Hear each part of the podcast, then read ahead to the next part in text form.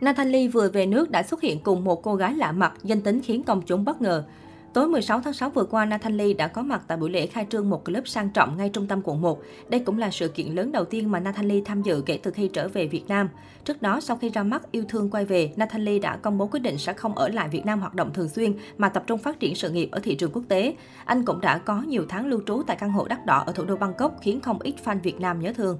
Có mặt tại club, Nathalie tiếp tục gây ấn tượng với loạt đồ hiệu và điểm nhấn là cặp kiến râm cầu kỳ. Nam nghệ sĩ gây chú ý từ khoảnh khắc xuất hiện cùng dàn vệ sĩ sải bước trên thảm đỏ cũng như những giây phút hòa mình cùng tiếng nhạc với dàn khách mời đẳng cấp. Có thể thấy Nathalie luôn toát ra khí chất thực sự của một ngôi sao hàng đầu ở bất kỳ sự kiện nào. Đáng chú ý, Tháp Tùng theo nam nghệ sĩ lại là một cô gái vừa quen vừa lạ, khiến không ít người tò mò. Cô gái này chính là Mira Trần, quán quân X Factor Việt Nam 2016, Tim Hồ Quỳnh Hương và cũng lọt vào top 40 American Idol 2019.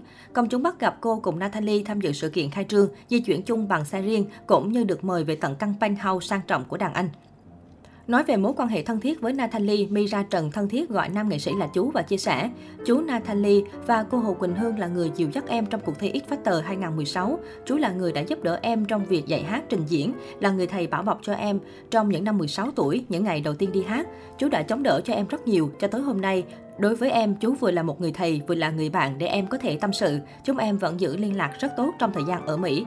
Chúng em vẫn giữ liên lạc rất tốt trong thời gian em ở Mỹ và em về Việt Nam thì không thể nào quên gặp thăm lại người thầy của mình.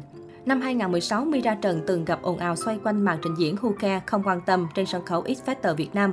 Dư luận cho rằng nữ ca sĩ trẻ đã quá cứng đầu, thiếu xem trọng nghệ sĩ lớn. Tuy nhiên, Nathan Lee đã đứng ra động viên an ủi Mira Trần rất nhiều để vượt qua thời điểm khó khăn trên. Anh còn thưởng cho học trò một chuyến đi Thái. Xuyên suốt quãng thời gian hoạt động nghệ thuật có thể thấy nathalie vô cùng ưu ái và nâng đỡ bảo vệ cho những nghệ sĩ trẻ mới chập chững vào nghề. Anh luôn mong muốn những nghệ sĩ trẻ mình giúp đỡ luôn phát triển vững vàng trên con đường làm nghề và giữ được phẩm chất đạo đức tốt đẹp.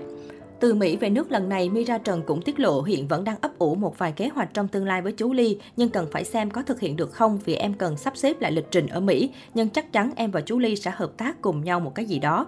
Thông tin này khiến người hâm mộ không khỏi xôn xao và đồn đoán về một sản phẩm giữa Natalie và Mira Trần. Liệu chất giọng trầm ấm và đầy quyến rũ của Natalie kết hợp với chất giọng nội lực hơi hướng diva như Mira Trần sẽ thăng hoa ra sao khi đứng cạnh nhau? Ngày 24 tháng 6 sắp tới, Nathan Lee cũng sẽ có một đêm nhạc ấm cúng tại phòng trà nổi tiếng ở trung tâm thành phố Hồ Chí Minh. Đây là dịp anh được gặp gỡ người hâm mộ trong nước, chia sẻ về những kỷ niệm đã qua cũng như gửi đến khán giả những màn trình diễn ấn tượng. Được biết, Nathan Lee sẽ trình diễn ca khúc Ai chung tình được mãi và đã liên hệ trực tiếp với tác giả để xin bản quyền trình diễn một cách nghiêm túc.